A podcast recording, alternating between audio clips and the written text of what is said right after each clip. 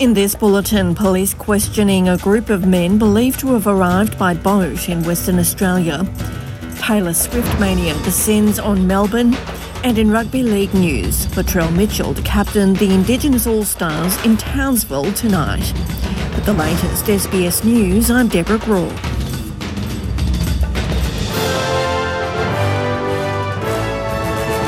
Police are questioning a group of men in a remote part of Western Australia who are believed to have arrived by boat.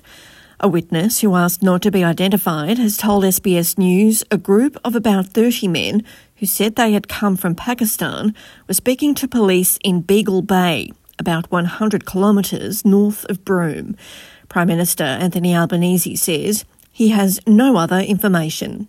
I've been travelling in the car, uh, so I, am not, uh, I haven't been uh, advised about that, uh, but our policies are very, very clear. Our policies are clear, which is that uh, boats that arrive in that fashion, we have policies in place to ensure that they're dealt with. The cleanup continues from a massive thunderstorm that hit Victoria earlier this week, causing bushfires, power outages, and flooding. More than 40 homes have been lost in the western rural town of Pomonal in the Grampians after a fire thought to have been started by a lightning strike, while around 30,000 homes and businesses are still without power elsewhere in the state. Premier Jacinta Allan says the crews are doing their best to complete assessments and repairs. Mark Gunning from the Horsham Incident Control Centre says they're keen for recovery to happen sooner rather than later. The messaging is that we want to get the roads open, we want people reconnected. There's families that are disconnected. Some people left and some stayed behind.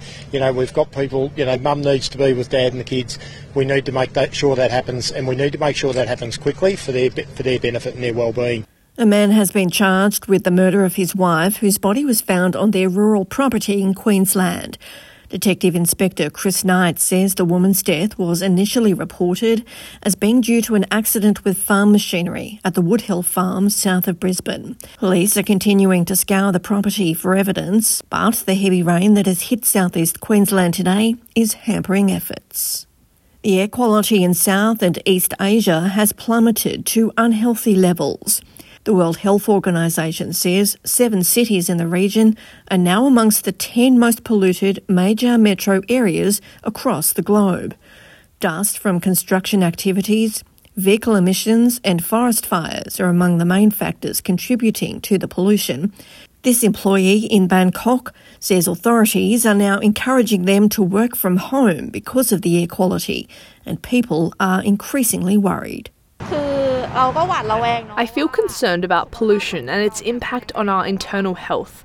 After returning to normal work routines, COVID 19 cases decreased and we relaxed. But with increased pollution levels, some of us don't check the air quality daily. We breathe in fully, so we don't know how it's going to impact our health in the long term. An inquiry has begun into diabetes in Australia and how the food and grocery industry can help prevent the disease.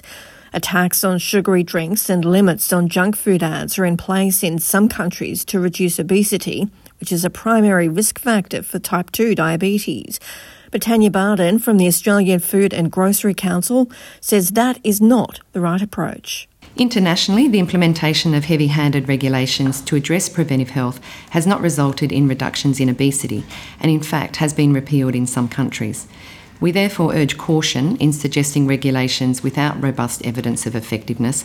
The Taylor Swift Eras Tour has descended on Melbourne with the pop megastar expected to perform in front of the biggest crowds of her career so far.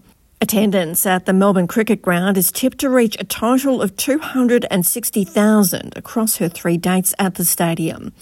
Fans have spent hours queuing and waiting on websites to secure coveted tickets, with a second last minute release of tickets on Thursday and the promise of further tickets being released on show days.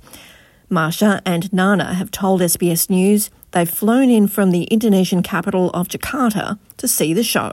It was very, very difficult. We went through a ticket war for, and we stand by for like I don't know, seven hours, six hours to get the tickets. So when we get the tickets, we it, it feels surreal. To sport, and Latrell Mitchell will captain the Indigenous All Stars for the first time in their match-up against the Maori All Stars in Townsville tonight. The 26-year-old Rabbitohs fullback is of Biripi, Wiradjuri, Worimi and Gumbaynggirr heritage. He says the captaincy will be the highlight of his rugby league career. I'm Deborah Groarke. This is SBS News.